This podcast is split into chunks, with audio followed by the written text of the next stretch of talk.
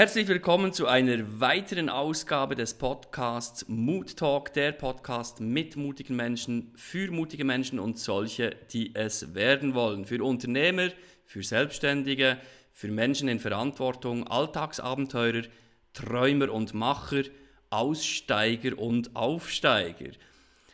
Heute endlich wieder einmal eine Frau zu Gast, nämlich die wunderbare Silke Weinig. Silke Weinig lebt in Zürich ist Coach, Trainerin und Bloggerin für cleveres Selbstmanagement, Persönlichkeitsentwicklung und für einen leichteren Umgang mit schwierigen Menschen. Dazu nämlich hat sie auch ähm, aktuellstens ein Buch geschrieben, das ähm, vor Kürze herauskam.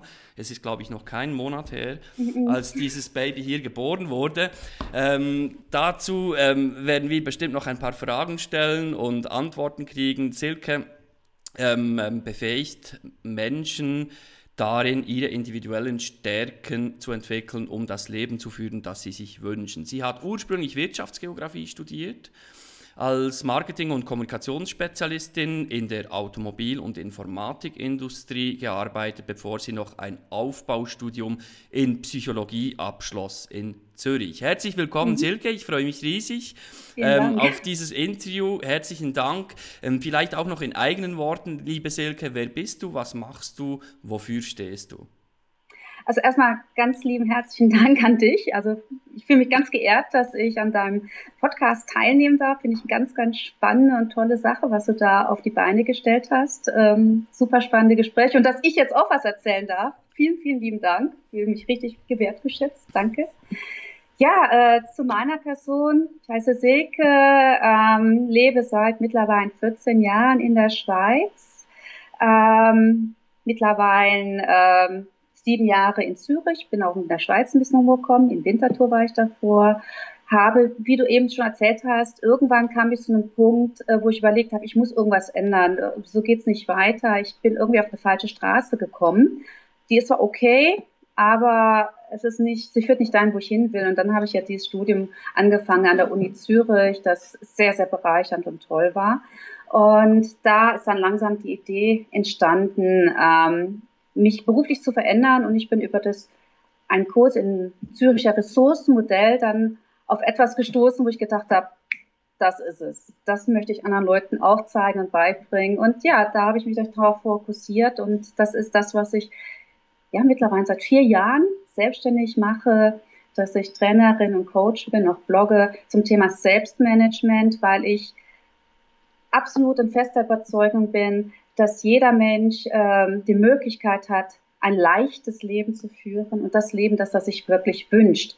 Warum das manchmal nicht klappt, ist halt, dass man vielleicht gar nicht weiß, was man will. Ne? Ihr kennt das vielleicht auch. Viele Menschen können eher sagen, was sie nicht wollen, als das, was sie wollen. Oh ja.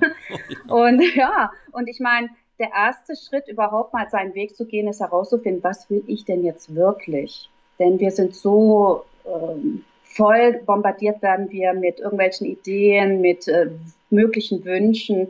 Unsere Aufmerksamkeit wird andauernd abgelenkt, dass wir schnell nicht mehr wissen, wollen wir das eigentlich jetzt wirklich oder ist das vielleicht etwas, weil irgendwie alle das machen, denke ich, das müsste ich jetzt auch machen.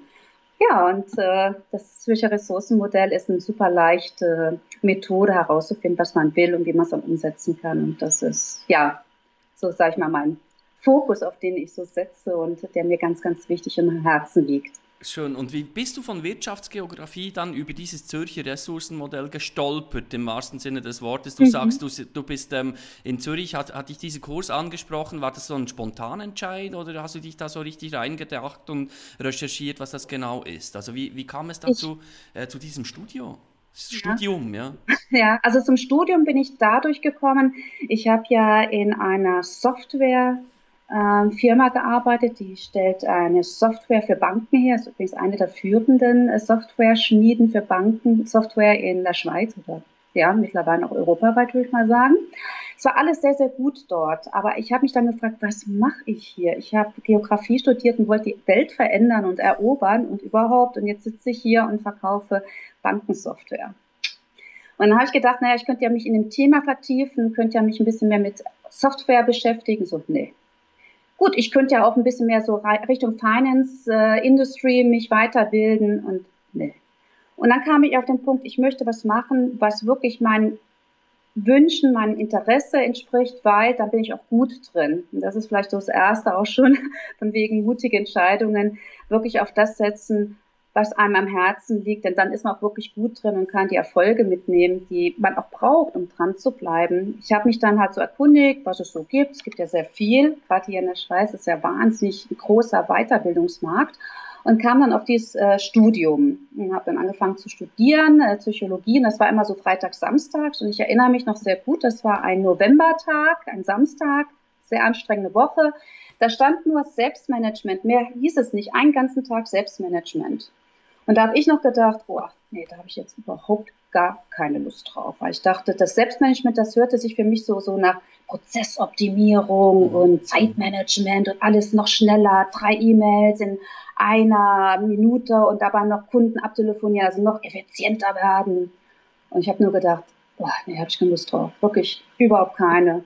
Ich bin dann trotzdem hingegangen, weil ich gedacht habe, ich habe das ja jetzt bezahlt, jetzt gehe ich auch dahin. Wenn es doof ist, dann gehe ich halt zur Mittagspause. Und was ich dann erlebt habe, war was vollkommen anderes. Ich hatte das Glück, ich durfte Frank Krause, einer der beiden Begründer und Entwickler des ZRMs kennenlernen. Der hat ihn groß geführt. Und äh, was ich da kapiert habe, war Selbstmanagement. Äh, das hat zwar was mit Zeitmanagement und mit Prozessoptimierung zu tun, aber mir im Sinne, dass ich mich selbst manage, dass ich meine Wünsche kenne, und danach mein Leben ausrichte. Und dann kann ich auch Prioritäten setzen. Und dann kommt Zeitmanagement von ganz alleine, weil ich vertrödel da nicht mal Zeit an Sachen, die unwichtig sind oder die mir nichts bringen. Und in gewisser Weise tue ich dann auch meine Prozesse optimieren, weil ich einfach meinen Weg gehe und mich nicht so ablenken lasse. Also es kommt mit, aber ist eher spielerisch. Also Zeit, äh, Selbstmanagement im Sinne des Zürcher Ressourcenmanagements bedeutet, ich gehe meinen Weg, ich kenne meine Wünsche und richte danach mein Leben aus. Und natürlich, ich kann nicht immer alles machen, so wie ich es gerne möchte. Ich lebe ja hier mit Menschen zusammen. Aber wie kriege ich zum Beispiel hin, wenn ich in einer beruflichen Situation bin, die mir vielleicht nicht so gefällt? Wie kann ich mich da so durchmanövrieren, dass ich authentisch bleibe und mich nicht verliere und mich auch nicht, sag ich mal, verkaufe oder selbst verleugne? Wie kann ich mich durch, dadurch manövrieren? Weil vielleicht der eine oder andere sagt, ich würde mich ja gerne beruflich verändern, aber aus finanziellen Gründen geht das einfach nicht. Und das ist auch was, was man, finde ich, respektieren muss. Und dann, auch da hilft das Zürcher Ressourcenmodell, ja, einen Weg zu finden, wie komme ich damit klar und bleibt trotzdem ich und kann meine Wünsche trotzdem leben. Ja, und dieses Zürcher Ressourcenmodell, inwiefern unterscheidet sich dieses Modell von anderen gängigen Modellen oder von NLP? Oder du, eben du mhm. sprichst einerseits von Selbstmanagement, ähm, das umfasst, denke ich mal, verschiedene Methoden ähm, und das Zürcher Ressourcenmodell ist eines davon. Also inwiefern unterscheidet sich dieses Zürcher Ressourcenmodell von anderen Methoden und warum heißt es überhaupt Zürcher Ressourcenmodell? also erstmal zum Namen, das ist der einfachere.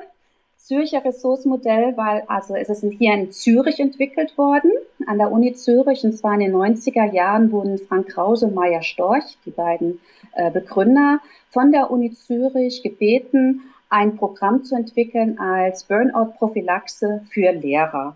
Und daraus ist dieses Modell entstanden, das mittlerweile aber überall angewendet wird, vor allem viel in der Wirtschaft, beim Spitzensport, natürlich auch weiterhin in der Pädagogik.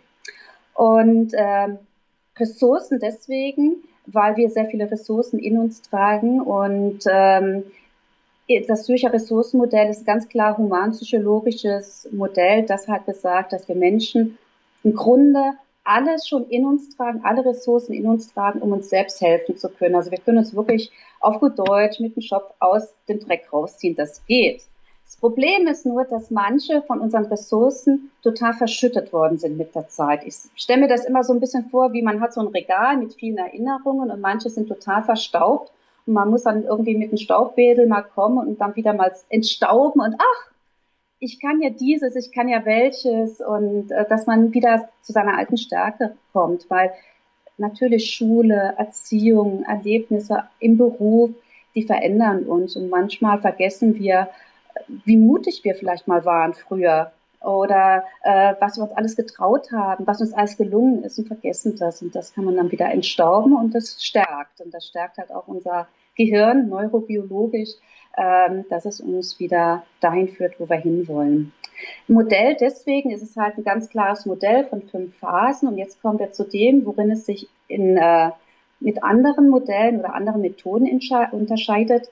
Viele andere Methoden gehen immer davon aus, man weiß schon, was man will. Und jetzt muss man halt sich überlegen, wie kriegt man das umgesetzt, vielleicht mit Visualisieren, mit Mentaltraining, mit weiß ich nicht. Und beim Zürcher äh, Ressourcenmodell, man geht da erstmal einen Schritt zurück und sagt, du kennst das vielleicht auch, man weiß, man will was. Klassiker, ich will aufhören zu rauchen, ich will abnehmen, ich will mehr Sport treiben. Ähm, Vielleicht auch was ganz Kleines, das hatte ich mal. Ich möchte eine Viertelstunde früher aufstehen. Ich weiß, das klingt für viele total lächerlich, aber für mich war das echt ein Riesenthema. ähm, und man weiß, es tut einem doch gut. Vielleicht hat sogar der Arzt gesagt, man soll es machen. Ähm, es ist auch keine so gut. Ich meine, Rauchen aufhören ist schon eine große Sache. Aber sagen wir mal, 15 Minuten vorher aufstehen ist eigentlich keine große Sache. Kommt und dann fragt an, man ja. sich, ja, ja, also für mich war es ein Riesending. Ähm, warum tue ich es nicht? Ich kenne doch alle guten Gründe dafür und trotzdem liege ich schon wieder länger im Bett, habe schon wieder die Fluppe in der Hand, habe schon wieder die Schwarzwälder Kirschtorte auf dem Teller. Warum mache ich es nicht? Und das ist ja der große Unterschied vom ZRM. Man schaut sich erstmal die unbewussten Bedürfnisse an. Also es gibt ein Projektionsverfahren am Anfang, das kommt aus der Psychoanalyse. Und dann schaut man sich erstmal an, was sind die Gründe, die unbewussten Gründe, die mir gar nicht klar sind, die mich davon abhalten, das zu machen, was ich möchte. Oder was schlimmert vielleicht auch in mir? Gerade bei so einem Klassiker wie ähm, ich möchte mich mehr bewegen und ich mache es nicht. Was sind die Gründe, warum ich vielleicht mich selbst sabotiere? Vielleicht ist mir das gar nicht klar. Also ein kleines Beispiel, das war einer meiner aller, allerersten Kurse. Da war ein Herr bei mir, der war, ich sage jetzt mal, im Herbst seiner Jugend. Der war so, ja, kurz vor der Pensionierung und ähm, der wollte unbedingt mehr Sport treiben. Und der hatte sich alles gekauft und hat auch gesagt, ich habe mir die Schuhe neben die Tür gestellt, damit ich die immer schön sehe, ne, das schlechte Gewissen laufen mit mhm. mir.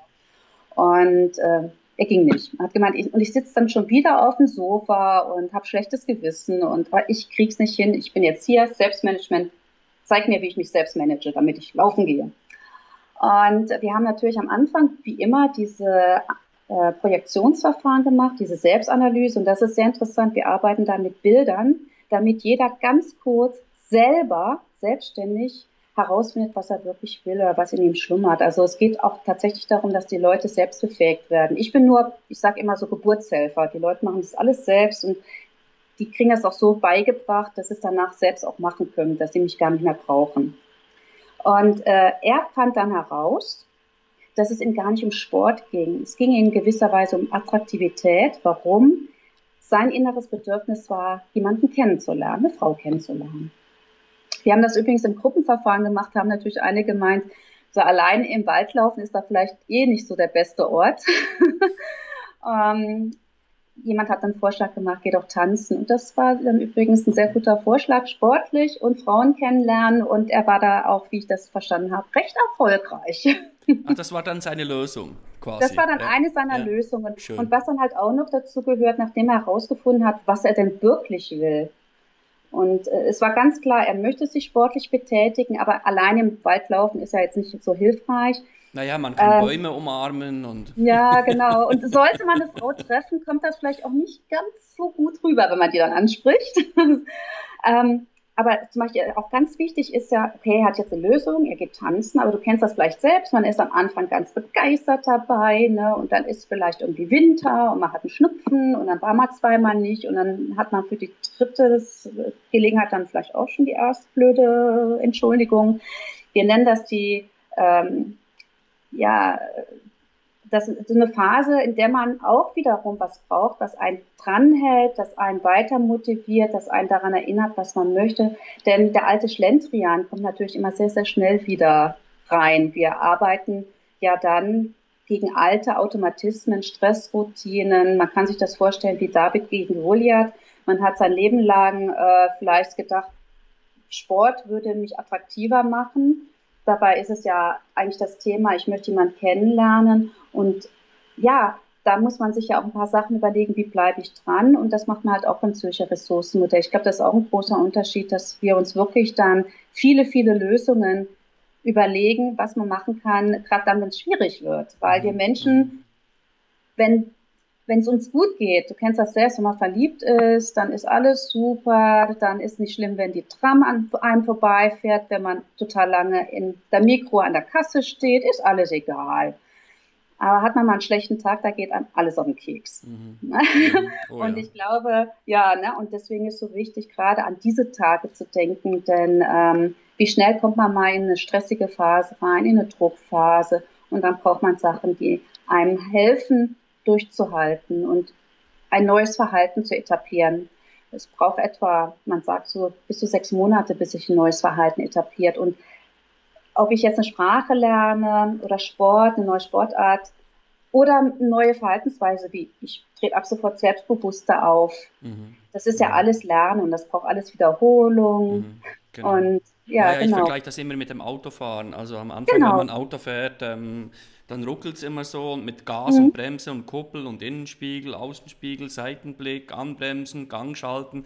Ähm, ja, das dauert einfach, so eine genau. Veränderung. Genau. Und so ähm, unsere kleinsten Veränderungen, die dauern im Durchschnitt so, sagt die Forschung, glaube ich, ich, ich habe das irgendwo gelesen, mhm. ähm, um die 66 Tage im Schnitt, die kleinsten ja. Veränderungen. Und, und schon nur, wenn wir ähm, anfangen, uns anders ähm, die, die Schnürsenkel am anderen Schuh zu binden am Morgen, also nur diese kleine Veränderung oder, oder die andere Richtung in der Kaffeetasse zu rühren, ähm, nicht links rum, sondern mal rechts mhm. rum oder umgekehrt. Also diese kleinen Veränderungen dauern im Durchschnitt 66 Tage. Und wenn man mehr Sport treiben will oder eben aufhören zu rauchen oder sich mehr um die Kinder kümmern will oder ähm, mehr Freizeit will oder diese größeren Veränderungen dauern dann, ja, wie du sagst, eben, die können länger dauern und, und ja. sechs Monate, unter Umständen sogar bis zu drei Jahre, bis sich da etwas ja, Neues genau. etabliert hat. Genau, Jetzt hast du Geduld. Ne? Genau, genau. Und es braucht ja eben auch Mut, diese Veränderungen mhm, dann auch tatsächlich stimmt. umzusetzen. Und das ist ja das Thema, das uns auch verbindet. Also du hast mhm. auch diesen mutigen Schritt getan und ähm, äh, eine neue, neue Ausbildung gestartet in, in, Psychologie. Jetzt, wenn du von diesem Zürcher Ressourcenmodell sprichst, ähm, du hattest fünf Phasen erwähnt. Mhm. Kannst du so ganz konkret ähm, diese fünf Phasen mal kurz durchspielen an, aufgrund eines einfachen Beispiels? Zum Beispiel Jobwechsel ja. oder... Mhm. Ähm, Jobwechsel vielleicht weniger. Nehmen wir ein anderes Thema. Es sind diese fünf Phasen. Und nehmen wir mal an, jemand findet, möchte wirklich aufhören zu rauchen. Oder nee, nehmen wir doch das Jobwechsel. Da muss ein bisschen mehr nachdenken. Das ist gut. Sagen wir mal, jemand kommt und sagt, ich bin total unzufrieden, äh, mir gefällt's nicht, ich denke, ich muss wechseln und dann frage ich natürlich nach, was hast du denn gemacht und was würde dir denn gefallen? Und auch da stelle ich oft fest, dass viele dann sehr ideenlos sind. Motto, ich weiß es ehrlich gesagt nicht, aber es muss irgendwie anders sein. Und dann käme die Phase 1, ähm, das ist nämlich, dass wir die unbewussten Bedürfnisse uns anschauen. Da arbeitet man mit Bildern und findet mal heraus, was ist einem denn wichtig? Möchte man zum Beispiel mit Menschen arbeiten? Beziehungsweise möchte man beispielsweise mehr Verantwortung haben, möchte man mutiger auftreten, möchte man kreativer arbeiten, das kriegt man schon so raus. Das ist jetzt kein, äh, wie beim Jobcoach, so, äh, werden Sie Gärtner oder äh, Nachrichtensprecher oder sowas, sowas nicht, sondern mehr so großflächig. Ähm, und diese großen Ideen, das ist tatsächlich so, das ist ja etwas, du hörst ja nicht auf, ähm, sagen wir mal, du möchtest ab sofort mutiger dein Leben in die Hand nehmen. Das ist ja jetzt nicht so, dass wenn du nach, weiß ich, acht, neun Stunden von der Arbeit kommst, dass du dann diesen Wunsch äh, an die Garderobe hängst und dann bist du jemand anders, sondern das ist ja etwas, das möchtest du ja 24 Stunden am Tag, sieben Tage die Woche sein, mutig, auch in anderen Situationen, vielleicht mutig gegenüber einem aufdringlichen Bekannten auftreten, mutig deine Interessen vertreten bei vielleicht der Vereinssitzung und so weiter. Im zweiten, in der zweiten Phase tut man dann noch viel mehr konkretisieren. Was heißt denn das jetzt eigentlich? Was heißt zum Beispiel für dich mutig sein? Wie definierst du das? Äh, wo? In welchen Situationen? Um dann halt, und wir sprechen dann vom inneren Rubikon, über den inneren Rubikon zu steigen. Das ist ein Fluss übrigens in Norditalien. Ähm, da stand Julius Caesar 49 vor Christi. Und er überlegte, soll ich über den Rubikon Richtung Rom steigen oder nicht. Äh, der Grund war, in dem Moment, dass er, wenn er über den Rubikon gestiegen war, hat er Rom den Krieg erklärt, den Bürgerkrieg. Und das ist klar, dass er dann überlegt, soll ich vielleicht doch besser hier bleiben oder sollte ich rübergehen? Äh, dieses soll ich, soll ich nicht, das ist ja das, was so diese typische Phase ist. Ich finde jetzt heraus, was ich will, habe kenne auch meine unbewussten Bedürfnisse, mein Bedürfnis und so weiter. Soll ich, soll ich nicht? Soll ich jetzt wechseln? Soll ich jetzt was suchen? Soll ich mich vielleicht selbstständig machen? Brauche ich eine Ausbildung? Soll ich? Mhm. So der berühmt-berüchtigte erste Schritt, ja. Genau, ja, genau. Ja. Er hat ja diesen sehr bekannten Satz auch, Alia Jagda S, die Würfel sind gefallen. Ne? Und dann ist er ja über den Rubikon gegangen und hat tatsächlich einen Bürgerkrieg angezettelt dadurch. Er hat ihn gewonnen, das ist also für ihn glücklich verlaufen. Aber, und das ist jetzt auch ganz wichtig, finde ich, bei allem, was Mut erfordert, keiner von uns hat eine Kristallkugel, wo er reinschauen kann, ob die Entscheidung, die ich jetzt treffe, die absolut hundertprozentig richtige ist. Äh, ich werde das öfter mal gefragt, wie kann ich ähm, äh, untersuchen oder irgendwie, irgendwie garantieren, dass das bitte wenigstens höchst, also eine gute Entscheidung ist, die richtige Entscheidung ist. Das kann kein Mensch. Es gibt keine falschen Entscheidungen in diesem genau. Moment, wo sie getroffen werden. Ja. ja. Eben, und ich meine vor allem, ich, äh, selbst wenn ich eine nicht so glückliche Entscheidung treffe, Hauptsache ich, ich treffe sie. Mhm. Es gibt da auch genug psychologische Untersuchungen, dass wir Menschen so einen super Mechanismus in uns dran haben, dass selbst eine schlechte Entscheidung, Hauptsache wir haben sie selbst getroffen, irgendwann zu einer guten wird, weil wir die so einen Gesamtkontext sehen, am mhm. Motto, das hat so sein sollen. Mhm. Das ist was ganz anderes als diese, ich nenne die immer die hätte ich nurs. Mhm. Also diese mhm. Entscheidung, die kein, also sag mal, ein anderer oder Schicksal für mich getroffen hat. Das sind diese hätte ich nurs, ne? Mhm. Äh, und die fühlen sich einfach schlecht an. Also wie gesagt, ich glaube, das ist ganz wichtig zu wissen, selbst wenn ich weiß, was ich will, und das umsetze, ähm, kann es trotzdem sein, dass ich trotzdem mal über eine Hürde muss oder dass mal was schief läuft oder dass ich was anpassen muss. Du hast das eben ja sehr schön gesagt ähm, für die Zuschauer Zuhörer, äh, also die Technik so eingerichtet hast. Du lernst jedes Mal was dazu. Würdest du nicht beginnen oder hättest du nicht begonnen mit dem Podcast, dann hättest du jetzt gar, gar kein Wissen oder wenig Wissen, aber du wirst natürlich jedes Mal besser und ich glaube, das sollte man auch den Leuten auf den Weg geben, ausprobieren, machen, keine Angst haben, auf die Nase zu fallen, aufstehen, sich die Sachen anschauen und dann weitermachen. Und jedenfalls darum geht es halt dann auch in der dritten Phase, dann geht man über diesen inneren Rubikon, der Rubikon-Überschreiter, sagt vielleicht manchen auch was. Und dann ist man von dieser Phase, ich könnte, ich würde, ich wollte auf, das mache ich jetzt. Und zwar mit allen Konsequenzen. Und auch da wieder das Beispiel mit Cäsar, ähm, der konnte nicht ahnen, dass er das gewinnt. Und das ist ja auch so, wie wenn jemand dann sich entscheidet, ich kündige, ich mache eine Weiterbildung. Man weiß ja nicht, ob das jetzt der nächste Job besser wird, äh, die Weiterbildung Spaß macht. Die Chance, dass es so ist, die ist sehr, sehr hoch. Seien wir ehrlich, die ist sehr hoch. Also meistens kommt es immer diese Unkenrufe, bleib doch. Und äh, mhm. beim nächsten wird es nicht besser. Ich habe das noch nie erlebt. Meistens wird es besser. Mhm. Mhm. also mhm. eigentlich immer. Naja gut. Ähm, und dann, wenn man sich einen Zielsatz formuliert hat, und dieses Zielsatz ist wirklich ein Lebensmotto, es ist das reicht fürs ganze Leben, weil es ja so ein großes Ziel ist, wie beispielsweise zu sagen, ich werde absolut mutiger durchs Leben gehen oder mit einem Löwenmut werde ich alles anpacken. Das ist etwas, das trägt einen durchs ganze Leben. Das ist auch schön, ne? dass man immer was hat, das einen so nach vorne treibt. Und dann überlegt man sich, wie kann ich denn das umsetzen? Was sind denn große Ziele? Was ist vielleicht ein Ziel, das kann ich erst in zwei Jahren umsetzen? Äh, wie gehe ich zum Beispiel mit Löwenmut um, wenn ich ähm, auf einen schwierigen Menschen treffe ähm, und ich bin vielleicht ein schüchterner Mensch? Ne? Muss ich jetzt dann anfangen zu brüllen oder ist es okay, wenn ich einfach den anschaue und denke, spinnst du und einfach gar nichts sage? Mhm. Mhm. und dann kommt die Handlung selbst, dass man sich auch noch Handlungen überlegt. Das sind diese fünf Phasen. Mhm. Okay. Genau. Ja, du hast die schwierigen Menschen schon angesprochen. Das ist auch dein Thema, wo du dich die letzten mhm. Wochen und Monate ähm, ähm, sehr intensiv äh, mit beschäftigt hast. Also du hast dieses Thema wirklich durchdrungen und ich, ich, ich kann dieses Buch nur empfehlen. Okay. Ich habe es in einem Atemzug gestern durch, durchgearbeitet und ähm, was mich fasziniert ist, das ist wirklich ein schönes rundes Paket. Ähm, du beschreibst ähm, aus psychologischer Sicht die schwierigen Menschen. Was gibt es mhm. da für schwierige Menschen? Die Nervensägen, die Choleriker, die Dauernörgler etc. die Psychopathen und mhm. du hast da etliche Charaktere drin beschrieben. Und in der zweiten Hälfte geht es eher darum, dann, ja, was kann ich jetzt dazu beitragen, dass meine Begegnungen in Zukunft mit schwierigen Menschen ähm, einfacher werden für mich. Es ist also auch ein Ratgeber ähm, im, im, Sinne eines Selbstschutzes, also wie geht es mhm. mir selber besser damit in, in der Begegnung mit anderen Menschen.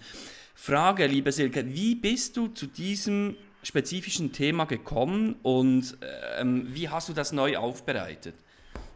Ähm, das ist etwa drei Jahre her. Da kam ich äh, in eine familiäre Situation rein mit einem schwierigen Menschen in meiner Familie, dass ich mich gefragt habe, wie geht man mit so jemandem um? Ich möchte mich jetzt nicht die ganze Zeit immer verraten. Also diese Person ist äh, recht cholerisch veranlagt.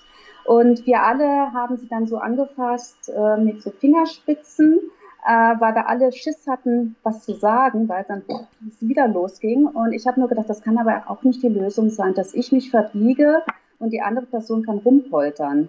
Und ich habe mich dann gefragt, wie geht man mit einem Choleriker um? Und kam dann auch auf den Punkt, wie geht man überhaupt mit schwierigen Leuten um? Weil ich über das Thema Choleriker, das ist halt, wenn ich an schwierige Menschen denke, denke ich vor allem an Choleriker. Aber, du hast das jetzt schön gelesen, äh, ich habe dann festgestellt, was ist mit einer Heulsuse? Ich kenne Frauen vor allem, die sehr schnell zu Tränen neigen und die dann zum Beispiel bei mir so äh, äh, Sachen rauspressen, Zugeständnisse rauspressen, die ich so nie gesagt hätte oder wie gehe ich mit sowas an? Ich möchte mich nicht manipulieren lassen beispielsweise. Ja. Und ich, äh, du weißt, ich schreibe einen Blog und dann habe ich so Blogartikel drüber geschrieben und gerade diese Blogartikel werden sehr, sehr stark gelesen. Und irgendwann ähm, kam der Humboldt Verlag auf mich zu und meinte so, ja, wir haben Ihren Blog gelesen und gefällt uns total gut und könnten Sie sich vorstellen, daraus auch ein Buch zu machen. Da war ich so erstmal wow. so. Ja, ja also, oh, ich Buch schreiben, ach du Scheiß und oh.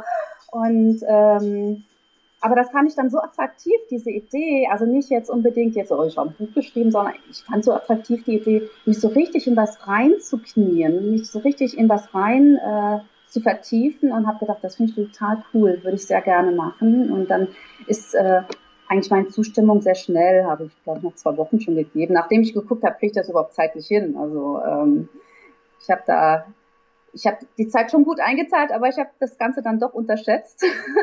das war dann doch viel Arbeit. Ähm, ja, und dann, ähm, ich bin mir gerade nicht sicher, ist das Bild stehen geblieben? Nee. Ah, okay. Ah, das Bild bei mir ist nur stehen geblieben, aber ich höre dich noch. Wunderbar. Auf jeden Fall, dann habe ich angefangen zu schreiben.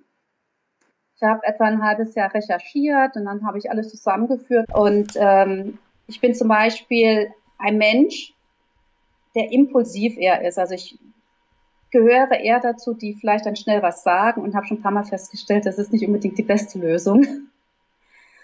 Andererseits gibt es Leute, von denen ich weiß, die sind sehr, sehr ruhig und die sagen dann immer zwei Wochen später, hätte ich mal was gesagt. Und die möchte ich auch einfach mal beruhigen und abholen und sagen, man muss nichts sagen. Der andere kriegt auch so mit, dass man mit dem Verhalten nicht einverstanden ist. Wie auch immer man reagiert, habe ich nur gedacht, das Wichtigste ist doch, ob ich jetzt die Flucht nach innen antrete oder explodiere, dass ich wieder schnell zu mir komme, wieder schnell ausbalanciert bin, wieder in meiner Mitte bin, wieder ich bin, nicht nervös, aufgeregt genauso nervig wie der andere, sondern wieder ich. Und das war so mein Fokus. Denn das habe ich jetzt selbst gemerkt, ich habe mich ja mit dem Thema wirklich sehr, sehr stark beschäftigt. Und ähm, wenn man in sich ruht, und das Zürcher Ressourcenmodell hilft da sehr, in sich zu ruhen, aber ich habe ja auch andere Methoden genannt, ähm, dann kann ein sehr wenig schocken. Also ist natürlich nicht so, wenn mich jetzt einer angreift oder so, dass ich da jetzt äh, wie Buddha reagiere. Nein, aber ich kann viel leichter ruhig bleiben und mir denken, was weiß ich, du tust mir sehr leid, dass du so schlecht heute drauf bist oder ähm, deine Tränen rühren nichts in mir. Mhm, mhm.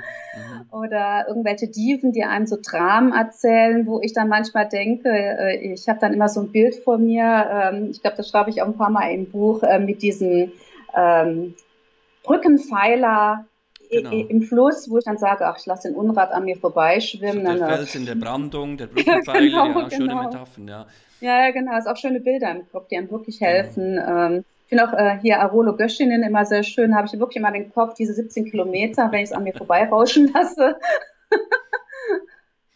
Und ähm, ja, wie komme ich einfach mit diesen Menschen klar, indem ich mich selbst nicht verrate, verkaufe? Weil ich glaube, das ist nämlich etwas, was viele am meisten nervt, dass schwierige Menschen es schaffen, dass ich auf einmal auch eine andere bin.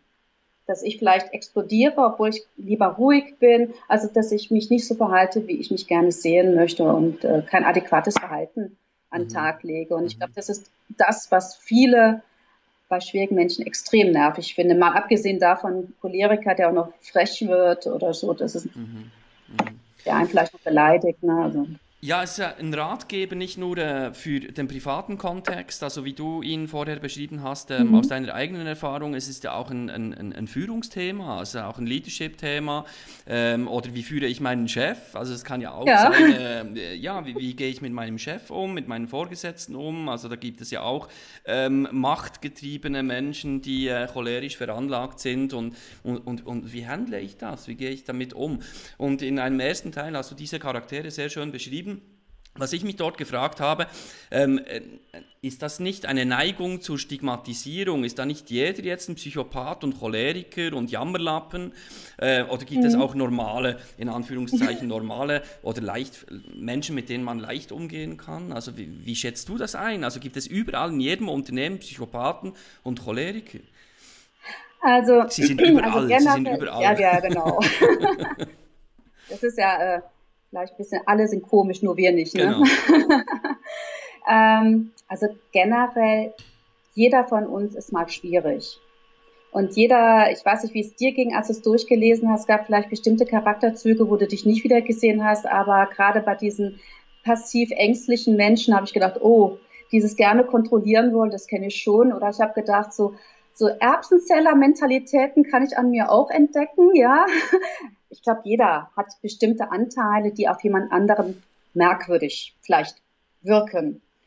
Die Frage ist, wie stark lässt man das raushängen? Es ist ja schon mal eine Hilfe, wenn man es weiß. Also zum Beispiel denke ich oft, weil ich ja, wie gesagt, ein bisschen so Erbsenzellermäßig drauf bin, gerade jemand, der so freidenkend ist, ist für mich äh, wirklich Dünger. Warum? Weil der mir hilft, mich mal ein bisschen zurückzuhalten mit meiner Erbsenzählerei. Ne? Und vielleicht ist das für ihn wiederum sehr gut, äh, dass ich diese kreative Person auch mal ein bisschen runterhole auf die Erde. Also man kann sich ergänzen, das ist das Schöne. Ähm, es hat alles immer seine Vor- und Nachteilen. Und ähm, ich meine jetzt was jetzt Psychopathen und so weiter betrifft, das sind ja wirklich äh, Persönlichkeitsstörungen, die auch diagnostiziert sind. Ähm, es heißt, dass etwa im Lauf des Lebens 20 Prozent der Menschheit eine psychologische Störung vielleicht eine Zeit lang hat, ja. Also jede äh, Und das, ja, es ist schon eine ja, ganze Menge, ne? aber ich denke, äh, das ist ja nicht jeder Psychopath oder Narzisst. Ähm, es kann auch vielleicht mal eine ängstliche, also eine Angststörung oder sowas sein, ja. Ähm, Interessanterweise, was du da äh, gesagt hast, ähm, gibt es viele Psychopathen, zum Beispiel in der Chefetage. Es gibt dazu sehr viele äh, sehr interessante Studien, die das tatsächlich ähm, besagen, dass tatsächlich in der Chefetage äh, der Anteil an Narzissten und Psycho äh, Psychopathen sind unterschiedliche Persönlichkeiten, wenn auch mit äh, ein paar Sachen sind parallel äh, ähnlich dass tatsächlich da viele hat. Warum? Ich meine natürlich, ähm, ich glaube, es braucht eine gewisse Selbstliebe, eine gewisse Rücksichtslosigkeit. Also was heißt es braucht? Also das wird halt ähm, vielleicht ähm, von bestimmten Firmen auch noch gefördert, ja. Ähm, aber tatsächlich gibt es solche Persönlichkeiten vermehrt in sehr hohen Chefetagen. Zum Beispiel, das fand ich ganz interessant, es gibt eine Studie darüber, Firmen, die in der Chefetage öfters Entscheidungen erleben, die sehr riskant sind. Zum Beispiel eine ganz neue Software einzuführen, dann wird vielleicht umgezogen in ein neues Gebäude, dann wird irgendwie, was weiß ich, auf einmal wird alles agil gemacht und das alles in sehr, sehr kurzer Zeit.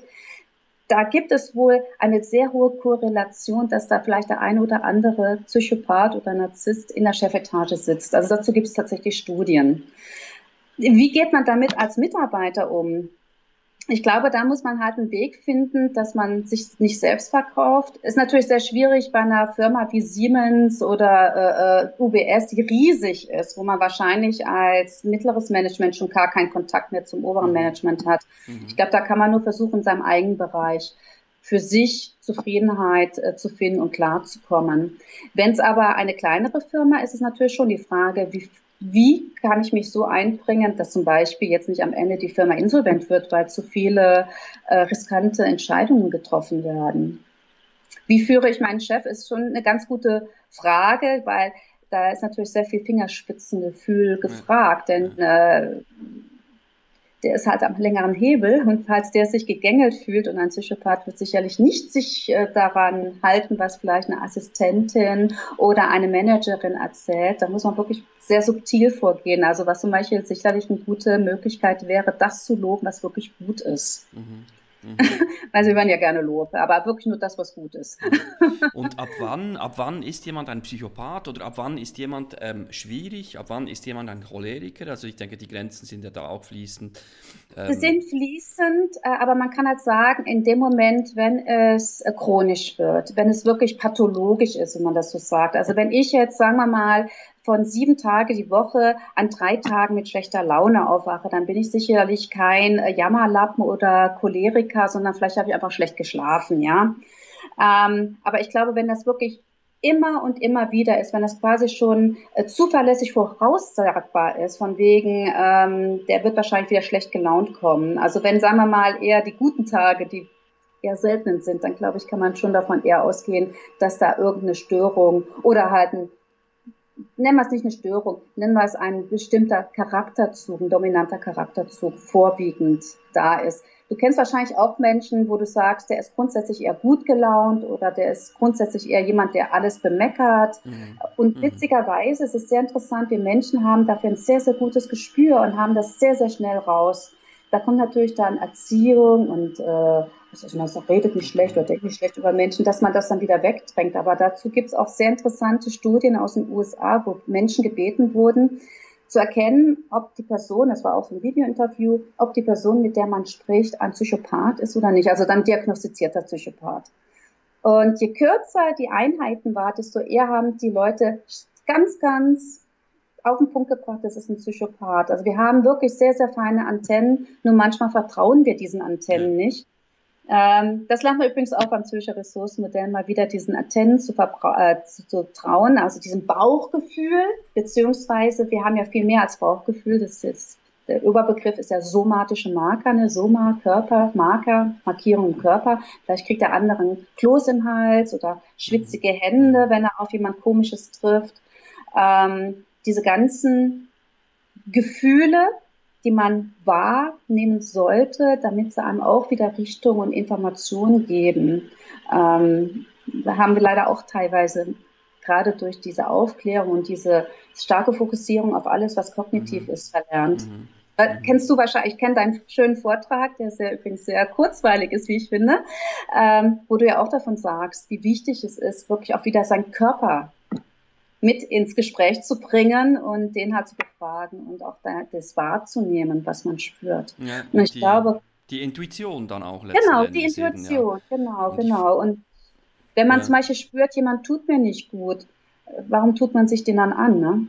Klar, genau. es gibt Situationen im Beruf, da kommt man an dem Perso äh, an der nicht vorbei, aber man kann wenigstens versuchen, irgendwie so klarzukommen, dass die einem nicht den ganzen Tag irgendwie versaut. Es gibt da übrigens auch wieder gute Beispiele aus der Psychologie, äh, Laune ist ja ansteckend. So wie gute Laune ansteckend ist, vielleicht kennst du dieses YouTube-Video, wo einer sich in der Bushaltestelle stellt und anfängt zu lachen. Zuerst alle gucken am Motto, hm? aber am, am Ende lachen alle. Sollte man feststellen, dass man gut gelaunt ins Büro geht und im späteren Mittagspause hat man echt so einen Hals, lohnt es sich mal drüber nachzudenken, ob es vielleicht an irgendeiner Person im Umfeld liegt und nicht unbedingt vielleicht an der vielen Arbeit oder irgendwas, sondern das kann schon sein, dass das eine Person ist, die einen runterzieht. Also ich muss da mal dran denken, halt bei dem, meinem alten Arbeitgeber, wir waren so einem Großraumbüro und hinter mir saß jemand, ähm, der, ich würde nicht sagen cholerisch war, aber der so, also so pessimistisch pessimistischen Nörgler. Und ich habe dann wirklich von hinten immer so, scheiße. Und das hat natürlich irgendwann gewirkt, weil man kriegt es ja irgendwie unbewusst mit. Ne? Das nennt man Bahnung, Priming, dass ich dann mhm. irgendwie quasi mhm. wie so seine schlechten negativen Wolken überbekommen mhm. habe. Mhm. Und wenn man das schon mal weiß, dann kann man sich natürlich viel besser davor schützen. Eben, das ist der zweite Teil in, in deinem Buch. Mhm. Also wie können wir uns selber schützen vor solchen, ähm, sage jetzt mal, schlecht oder miese Päten, schlechte mhm. Stimmungsmachen. Und, aber das ist natürlich verdammt schwierig, auch dann im, im, im, täglichen Umfeld sich von diesen Menschen fernzuhalten. Das gelingt ja nicht immer. Mhm. Äh, wir haben gemeinsame Sitzungen, wir haben gemeinsame Meetings und Workshops und äh, Großraumbüros. Und ähm, ja, entweder trenne ich mich von diesen Leuten, also suche mir konkret einen neuen Job mhm wo ich dann auch keine Garantie habe, ob dann alle wirklich gut gelaunt sind, mhm.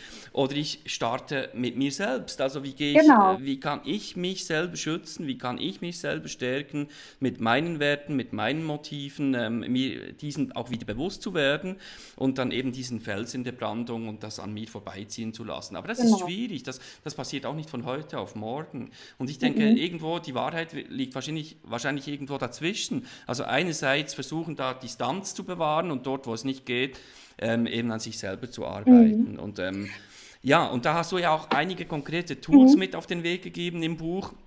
Das Zürcher Ressourcenmodell ist eines davon, aber du sprichst da auch von Atmung, du sprichst da auch von Achtsamkeit, von Meditation. Das sind ganz einfache Tools, praktische Tipps, ähm, mhm. die man im Alltag integrieren kann. Aber was möchtest du jetzt den Leuten mit auf den Weg geben? Was ist so der erste Schritt dazu?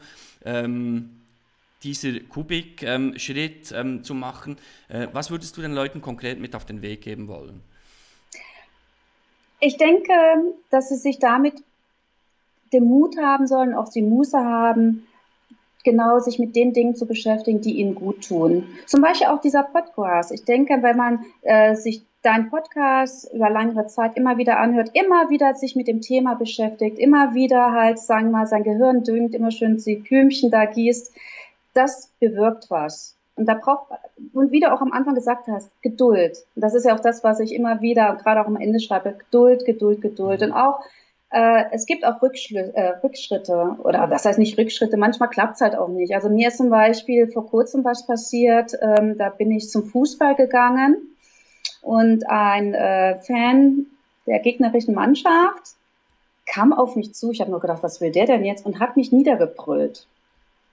Und da, da, da war ich sprachlos. Also ich war wie gelähmt und äh, habe dann auch so, Gott, da schreibe ich so ein Buch, wie man mit schwierigen Menschen umgeht und ich, ich konnte gar nicht reagieren. Aber dann muss man sich dann auch mal da wieder davon lösen. Ich löse mich davon. Mir ist sowas noch nie passiert, also habe ich dazu gar keine Handlungseinheit. Wie, wie soll ich ja. handeln, wenn ich das gar nicht kenne? Mich lösen, wieder zu mir kommen, mich balancieren. Gibt ganz klar einfache Sachen, äh, auch einfach mit dem Körper zu arbeiten. Ja Ne? Vielleicht richte ich mich einfach wieder auf, balanciere mich aus, fokussiere mich und gehe weiter. Also deine Frage, welche Maßnahme zuerst, ist schwierig zu sagen, weil jeder Mensch ist ja anders. Der eine braucht vielleicht ein Bild, das ihn aufbaut, oder der andere hört vielleicht ein Lied, mal Staying Alive oder irgend sowas, das ihn aufbaut. Aber vielleicht so zwei, drei Sachen zu kennen, die einem helfen in schwierigen Momenten oder wenn man Kraft braucht, wenn man Energie braucht, wenn man Schub braucht. Das gucke ich mir an, das höre ich mir an oder diese Körperposition äh, nehme ich an. Natürlich kann ich, äh, was weiß ich, ein Problem nicht weglächeln, aber mit mehr Stärke, mehr innerer äh, Gelassenheit und Stärke kann ich es besser angehen. Und vielleicht einfach nur so zwei, drei Sachen zu kennen, die einem wirklich gut tun und es dann auch machen.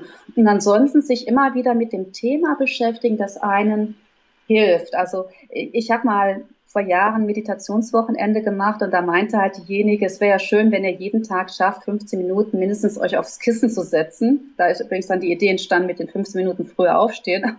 Okay, okay, das war das Motiv. Okay. genau. Wäre das auch Ich habe es mittlerweile geschafft, aber ich habe ein ZM gebraucht dafür.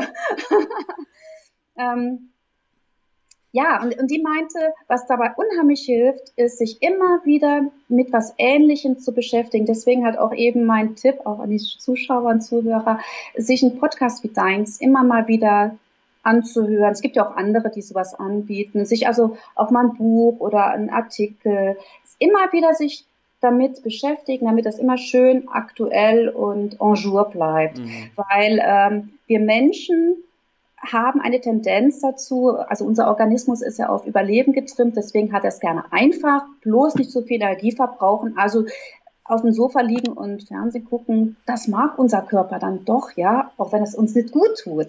Und deswegen ist es dann immer so wichtig und gut, wenn man sich dann halt, es muss ja nicht hier 24 Stunden pro Tag, sondern vielleicht einmal pro Tag sich einen kurzen Podcast anzuhören, einen schönen Artikel zu lesen. Und wenn es ein Sinnspruch ist, über den man mal kurz nachdenkt, das sind so ganz kleine Sachen, die einen auf seinem Weg weiterbringen. Der Weg der kleinen Schritte. Genau. genau. Und immer mit dem ersten Schritt starten. Und der erste genau. Schritt ist meistens der schwierigste, eben dieser Kubik-Schritt.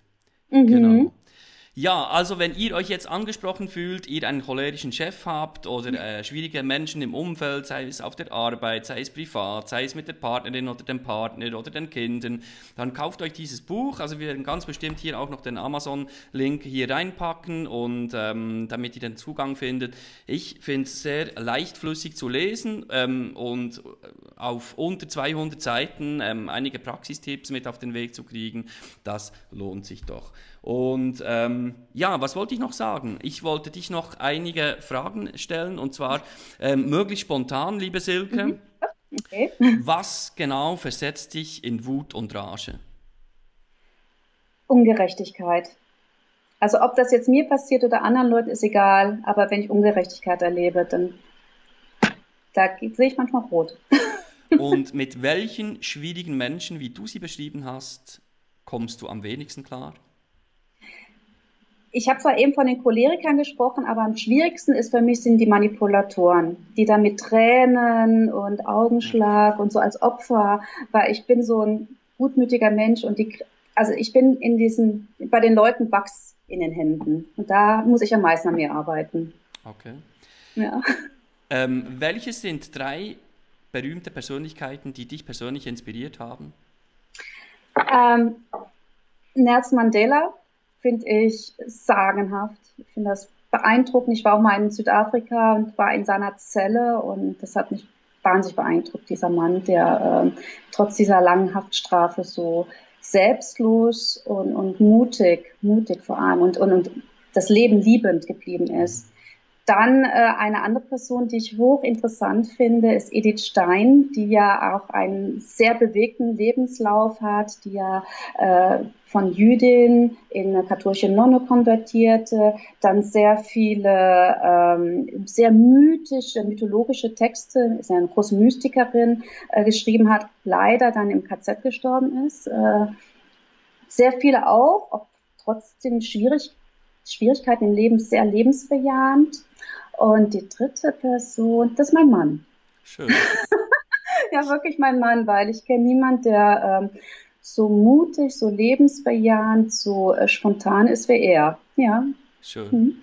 Drei Bücher, die dich inspiriert haben auf deinem Weg? Ähm, die Kunst des Liebens von Erich Fromm. Das Buch ist ja, glaube ich, schon 56. Ähm, ich bin nicht mit allen Sachen einverstanden, die er schreibt, aber ich finde es immer wieder erstaunlich, wie aktuell das Buch ist. Und ich denke immer so, der hat doch gar nicht Internet und Partnerbörsen gekannt. Wie kann das sein? Wahnsinn. Ein anderes Buch, das ich wirklich liebe, ist ähm, von Paul Watzlawick, die Anleitung zum Unglücklichsein. Wunderbares Buch, herrlich, großartig. Und das dritte Buch, das heißt Theos Reise. Ich muss gerade sagen, oh, schneit. Äh, ähm, ich weiß gerade gar nicht, wie die Katrin irgendwas heißt. Die Autorin ist eine Französin und da geht es darum, dass Theo ist ein kleiner Junge, von Krankheit gezeichnet und seine Tante geht mit ihm auf Weltreise und er darf alle Weltreligionen kennenlernen und darf sich ein eigenes Bild entwickeln. Ähm, und das ist ganz, ganz spannend, weil da sind auch viele Religionen dabei, die mir bis dahin gar nichts gesagt haben. Also die Frau hat das sehr, sehr gut recherchiert, wie ich finde. Und das ist ein sehr spannendes Buch, weil Religion hat ja sehr viel auch mit Lebensphilosophie zu tun und äh, ja auch wie betrachte ich das Leben, wie gehe ich weiter, was ist meine Moral, meine Ethik. Sehr spannend. Schön. Und ähm, du hast es eben angesprochen schon, ähm, du spielst Fußball. Ähm, nee, ja? ich gucke nur Fußball. Du guckst Fußball, okay, okay, okay. Ja, du hast vorher diese Situation so beschrieben, ja, ja, ähm, genau. da sah ich dich schon in, in, auf dem Fußballfeld. Ähm, du guckst Aber Fußball. immer im Trikot. und, und für welche Mannschaft ähm, fanst du? Ich bin total einfach gestrickt, immer für die Lokale, wo ich gerade wohne. Also in dem Sinne für den FC Zürich. Okay. bin okay. da wirklich einfach gestrickt. Ich habe da immer lokal äh, koloriert. Ich habe davor in Frankfurt gelebt, da war ich für die Frankfurter Eintracht und davor habe ich in Trier gelebt, da war ich für die Trierer Eintracht. ich bin da. Okay. Und deine Lieblings-App ist? Ähm, ich höre sehr, sehr gerne Podcasts und das ist so eine App, da sind verschiedene Podcasts drin. Und eine meiner liebsten Apps ist die vom WDR Zeitzeichen. Da wird immer ein Ereignis in der Geschichte halt für fünf Minuten beleuchtet. Und ich liebe das, weil ich denke immer, Geschichte ist sowas Spannendes. Und es gibt so viele Geschichten, die wir gar nicht kennen, die aber ein bisschen erklären, warum wir so sind, wie wir sind. Okay. Und noch die letzte Aber Frage. natürlich dein Podcast. Entschuldigung, dein App ist natürlich auch. Oh. Entschuldigung. Dankeschön. Dankeschön. Und deine Lieblingsband? Du hast vorher Staying Alive erwähnt. Ist das Bee Gees oder was ist deine Lieblingsband? Also ich mag schon sehr ähm, Tanzmusik, das mag ich schon sehr, sehr gerne. Äh, Lieblingsband kann ich ehrlich gesagt gerade gar nicht so sagen. Was ich aber feststelle, dass sich mein Musikgeschmack in den letzten Jahren ein bisschen geändert hat, weil ich im Chor singe und ich habe festgestellt, dass ich immer mehr barocke Musik mag. Ich glaube, weil da diese gewisse Logik und Harmonie drin ist und äh, ich habe auch mal gelesen, dass man da sich besonders gut äh, entspannen kann und äh, vielleicht ist das so unbewusst, dass ich das mehr und mehr mag. Musik aus der Barockzeit. Vielleicht auch eine, eine Ressource, ja? Ja, absolut. Ja. Also Musik ist eine super starke Ressource. Wie ich eben schon gesagt habe, Gefühle stecken an und Musik steckt an. Es ist ein Unterschied, höre ich mir was Lustiges, was Beschwingtes, ja, oder höre ich mir jetzt irgendwelche traurige Musik über Liebeskummer und ziehe mich noch mehr runter. Mhm. Mhm. Ja, ist auch immer ein Entscheid und eine Wahl, die wir die wir tagtäglich treffen können. Mhm. Ja, mhm. liebe Silke, vielen, vielen herzlichen Dank für deine Einblicke, deine Insights ähm, in dein neues Buch und in deine Arbeit. Wie findet man dich? Also wenn jetzt die Zuhörerinnen und Zuhörer und Zuschauerinnen und Zuschauer finden, ja, wow, mit der Silke möchte ich gerne zusammenarbeiten oder mit, bei der Silke möchte ich gerne einen Kurs besuchen oder mich coachen lassen. Wie finden dich die Leute? Einfach Silke Weinig in Google eingeben und dann hoffe ich doch gefunden zu werden. Ansonsten silkeweinig.com, so heißt meine Webseite. Äh, da gibt's auch einen kostenlosen Newsletter, den kann man sich runterladen. Da kriegt man immer die Vlogs zugesendet und man kann sich auch ein paar andere kostenlose Sachen runterladen, um mich ein bisschen besser kennenzulernen. Ich habe da ein paar E-Books drin ähm, man kann sich auch eine äh, Leseprobe runterladen, wenn man möchte, um mal überhaupt reinzugucken ins Buch. Ist das was für mich? Mag ich die Art, wie ich schreibe? Ähm, ja, genau. Silkewanch.com. Cool. Eben, du bist auch eine fleißige Bloggerin. Also wie oft erscheint dein Blog? Alle zwei Wochen. Wow. Alle zwei Wochen ja. kommt der Blog. Also ja. Äh, ja, ich glaube, nächste, ja, am Sonntag kommt der nächste Blog und das ist dann Blog Nummer 90 mittlerweile. Wow. Mhm. wow. Cool. Ja, genau. ich wünsche dir viele, viele gute Momente, viele spannende Themen, tolle Kunden, nicht schwierige Kunden, ganz tolle Kunden genau. und ähm, viel Spaß und Freude und Mut bei deiner Arbeit. Vielen Dank, liebe Silke. Ich danke dir und es hat sehr, sehr viel Spaß gemacht. Die Zeit ist verflogen. Die Sonne scheint, ne? zwischenzeitlich hat es ja mal geschneit. Also hier schneit es noch in dir. Bern? Wahnsinn. ähm, wir haben jetzt schon Aprilwetter im Februar.